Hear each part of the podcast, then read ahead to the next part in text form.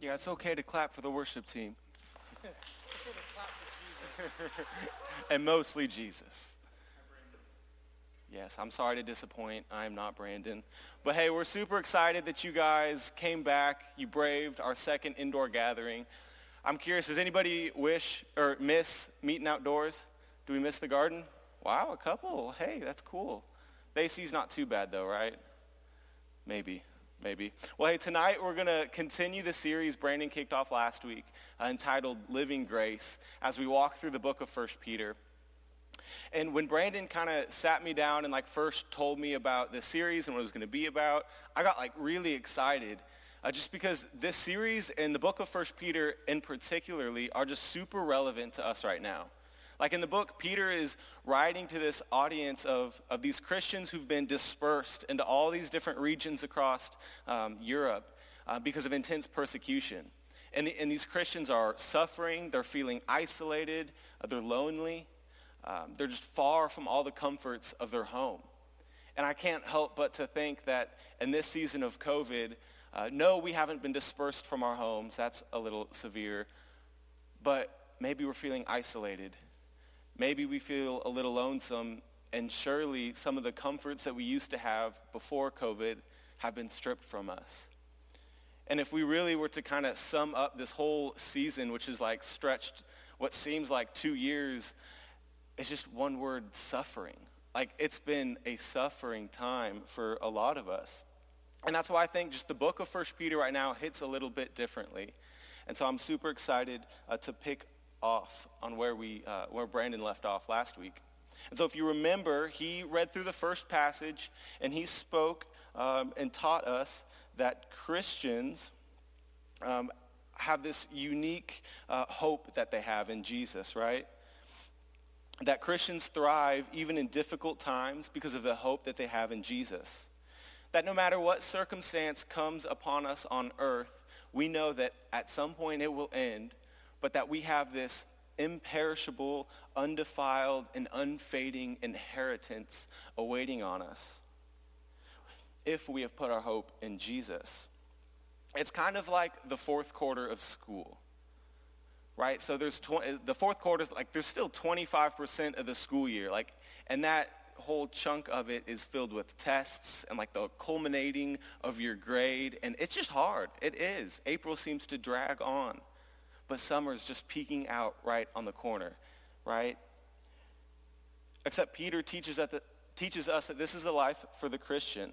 Our life is like one big fourth quarter, except instead of tests and finals, it's things like COVID and suffering and loneliness but just peeking over on the other side is an eternity with our Maker.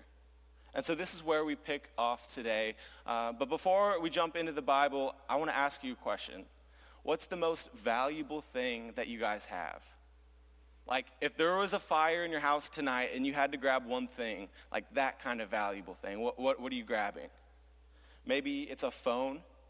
I know some of you guys are obsessed with the phone. Maybe it's something that's been passed down from a relative. Uh, maybe it's like some sentimental item like a, like a stuffed animal or a blanket from your childhood. But whatever it is, like, like what would you grab? Think about that. See, when I was in high school, my most valuable thing was my signed Eric Berry Chiefs jersey. Oh, I was obsessed with it. See, I looked up to him. He was my, like my idol growing up. He was on my favorite football team. He played the same position as me um, and he was like one of the best to do it. And he had just an incredible story.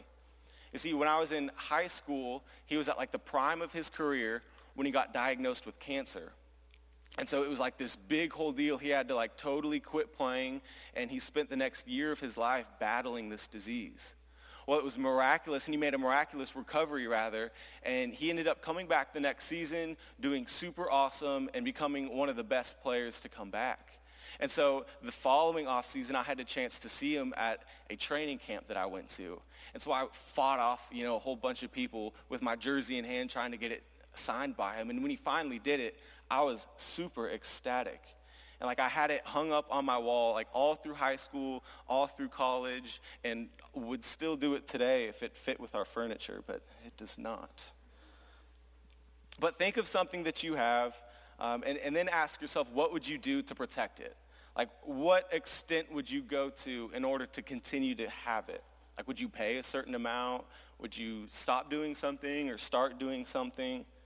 Like, what's the most extreme thing that you would do in order to protect that most valuable item?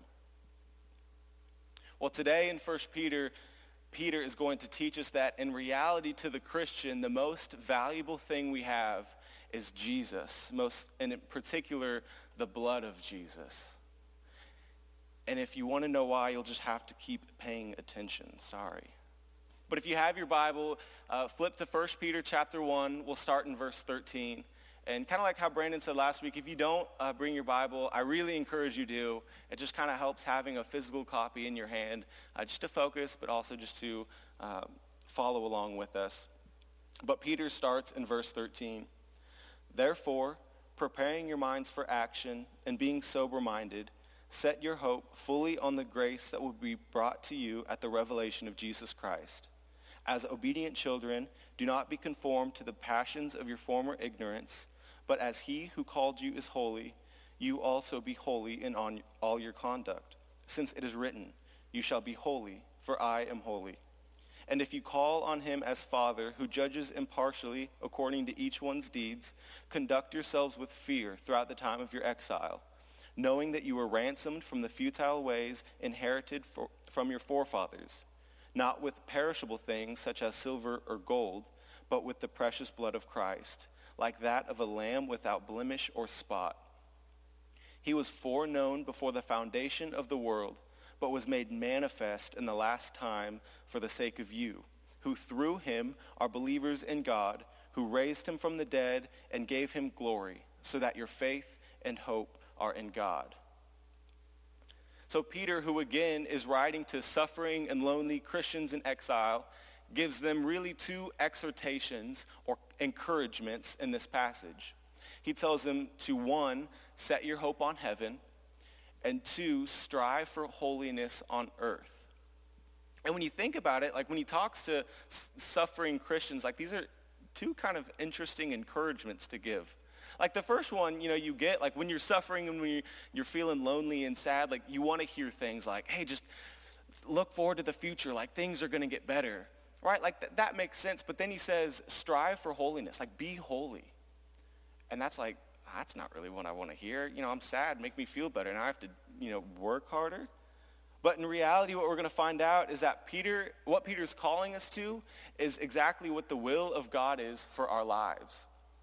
And so the main point that I want to convey to you guys tonight is that Christians are called to holiness because they have been ransomed by the precious blood of Christ. Christians are called to holiness because they have been ransomed by the precious blood of Christ. And so in verse 13, the first encouragement Peter gives is to set your hope on heaven. And he begins this passage by connecting the last one, the, the one Brandon spoke on, to this one. Right? He starts with this word therefore.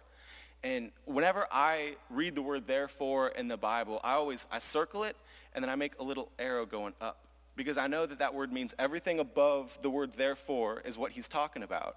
And then I make a little arrow pointing to the right because everything that follows it is going to refer to what's above.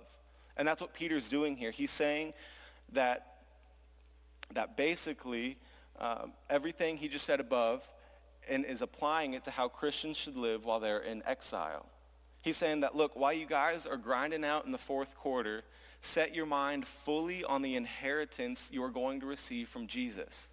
He's saying set your mind on heaven while you're suffering through your exile. But in order to set our minds on the grace that we uh, receive of heaven, Peter tells us that we ought to be doing two things, right? So there's two kind of prerequisites or things that we have to do in order to have our mind fully set. And the first thing he says is to prepare our minds for action. But how do we prepare our minds for action? Like when I think of that, I just kind of think of like squinting my eyes and like almost like, like kind of a grunting thing, right? Like what, what does that mean? In the King James Version, uh, they translate it as gird up the loins of your mind. It's a classic old phrase, old person phrase. But in Peter's day, day and age, all of the men basically wore robes, right? It's awesome. I wish that that was acceptable today. And in order, like when times of like battle came, they would take the robe and basically like fashion it into shorts. Like they would tuck it up, tuck it up into their belt, which is called a gird. And so basically their robe would go from shorts so that they'd be ready to, you know, like run and move, ready for battle. And that's what Peter's telling us to do in our minds. Like he's literally telling us to prepare our minds, like do whatever we have because we're going to battle, right? It might not be a physical battle like the men in robes were, but it's definitely a mental and especially a spiritual one. Paul in 2 uh, Corinthians says it a little bit differently. He tells us to take every thought captive, to figure out whether it's coming from God or whether it's coming from Satan. We must guard our minds with God's word in order to set our minds on Jesus and the hope that we have in him. Because it's easy for us to fall for the deceptions that Satan tells us, isn't it? Especially when we're in hard times and exile and suffering and loneliness. Maybe right now you're, you're hearing the lie that COVID's never going to end or that God's just not in control of it. Or maybe you're feeling that you're all alone and that nobody loves you or, or that nobody's there to see you through. But all of those are deceptions from the evil one. And Peter is telling us to guard our minds from, from it, to prepare us for that battle, and to set our hope on Jesus. And the second thing he says to do is to be sober-minded. And this just kind of makes sense, right? Like if we truly want to uh, set our mind on something, we have to be clear-minded. Like our, our mind can't be clouded with other things. And so by remaining sober-minded and prepared for action, equipped with God's word, we're able to set our minds fully on Jesus Christ and our future with him. And that's Peter's first encouragement to the lonely Christian. He's saying that it will get better. Your suffering won't last. You just have to hope fully on the grace of Jesus. And then he continues in that passage, and the second encouragement we get is this strive for holiness on earth. Right? And the second encouragement is the ultimate calling for all Christians today. And he quotes here Leviticus 11:44 where God is speaking to the nation of Israel and he tells them you shall be holy because I am holy. And this is significant because all throughout the book of Leviticus, we discover how vastly different we are from God, especially in terms of holiness. The book is essentially a book of laws. I don't know if you've ever tried to read it. It's very like invigorating, but it's a book of laws for the nation of Israel to follow. But these laws were meant to set Israel apart from other nations. Right? So if, if another nation were to look at Israel, they'd see them following these rules and they'd accredit that to who God is. So therefore, holiness is the way that sets us apart from the world in order to re- in order for us to reflect God in all that we do. See, just as we were made in the image of God, we're also made to be holy, to reflect God to others. And this immediately kind of brings up two questions in our heads. One is, why would a Christian, especially a suffering Christian, be worried about being holy? And two, isn't that impo- like isn't it impossible to be holy like God? And these are two hugely important questions for us as Christians to ask ourselves. And so first, why does a Christian, especially a suffering Christian, need to be holy? And this just takes us back to the root of the gospel. Like I mentioned above, God is like made us to be holy. However, the gospel tells us that all have sinned and all have fallen short of God's glory and his holiness. And therefore, all of our sin has made us unholy. Yet the requirement for heaven is holiness. In Hebrews 12:14, the author teaches that without holiness, no one will see the Lord. Because God is holy and set apart, only things that are also holy and set apart can see him. And so this holiness is crucial to any human being because without it, there would be no hope for heaven. And that leads us to this next question. If holiness is the absence of sin, isn't that impossible for us to do? And then this is where the grace of the gospel comes in. If the first part was the truth of the gospel, this is the grace of it. In verses 17 through 19, Peter writes, And if you call on him as Father, who judges impartially according to one's deeds, which is telling us that God's going to judge us for being holy or unholy, Peter continues saying, conduct yourself with fear throughout the time of your exile, knowing that you were ransomed from the futile ways inherited by your forefathers, not with perishable things such as silver or gold, but with the precious blood of Christ, like that of a lamb without blemish or spot. You see, the good news of the gospel is that we are counted holy because Jesus has made us holy in his death and his resurrection. Right? Like because God requires holiness, Jesus came, has taken our sin and paid the price for it. So now that we can stand before God and be deemed holy through Jesus.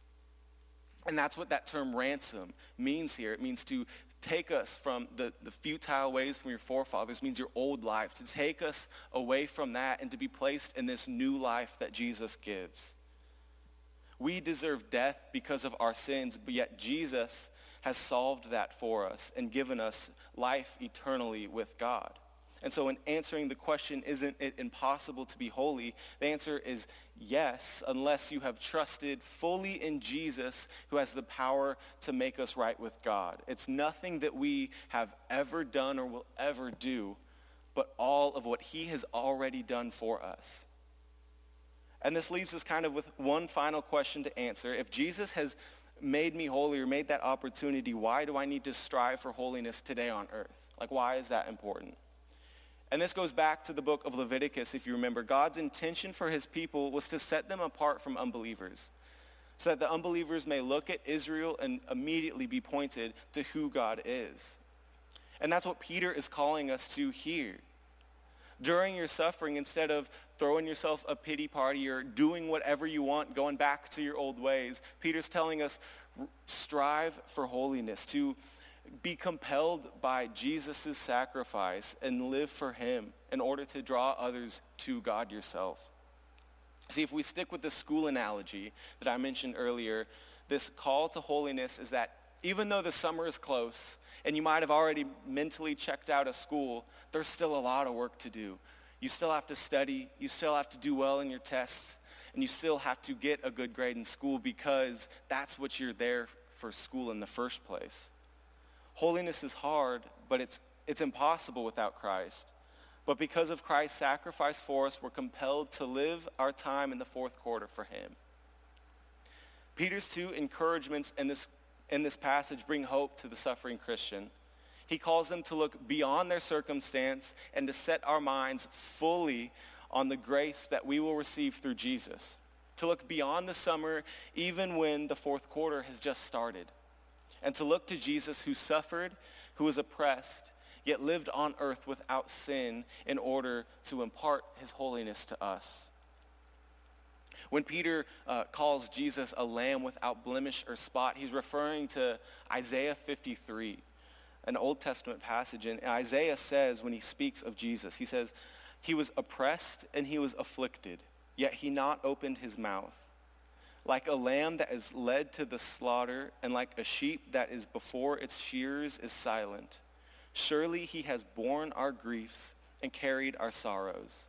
Yet we esteemed him stricken, smitten by God, and afflicted. But he was pierced for our transgressions. He was crushed for our iniquities. Upon him was the chastisement that brought us peace, and with his wounds we are healed. The most precious thing to a Christian is the blood of Jesus. Remember when I said that earlier? I hope you have a better understanding of why that is. The blood of Jesus has ransomed us from our sin. It has saved us from our sin. The blood of Jesus has paid our debt to God and made us holy in his eyes. It has done something that we could never do apart from him and it compels us to strive for holiness during our time on earth while we wait for our future with him eternally.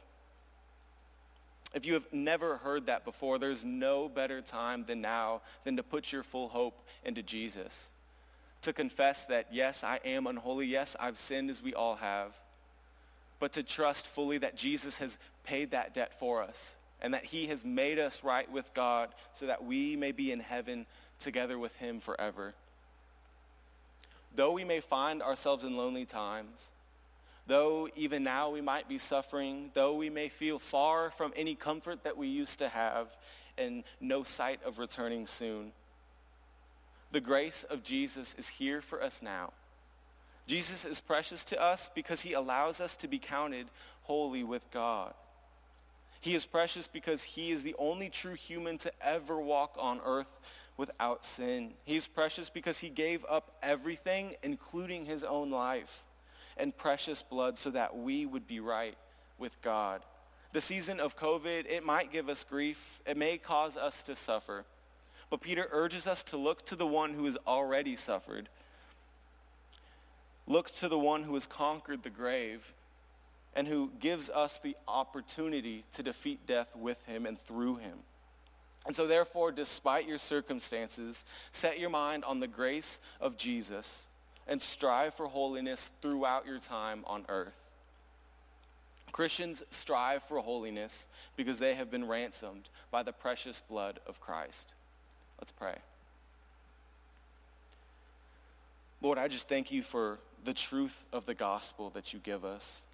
God, that, that we have rebelled against you in sin, that, Lord, we have made ourselves unholy before you, but, Lord, that you reached out your arm and sent Jesus to be our perfect sacrifice, to live the life that we could never live. Um, God, and to stand um, in our place, Lord, with all of our sins upon his shoulders. Lord, I'm, I'm thankful that he was willing and obedient to you, that he would take our sins upon the cross and to die for them once and for all, so that we would no longer be burdened by sins, that we would no longer be burdened by the guilt that comes with it. But Lord, that we may stand free and open in your arms, Lord, right with you because of what Jesus has done for us.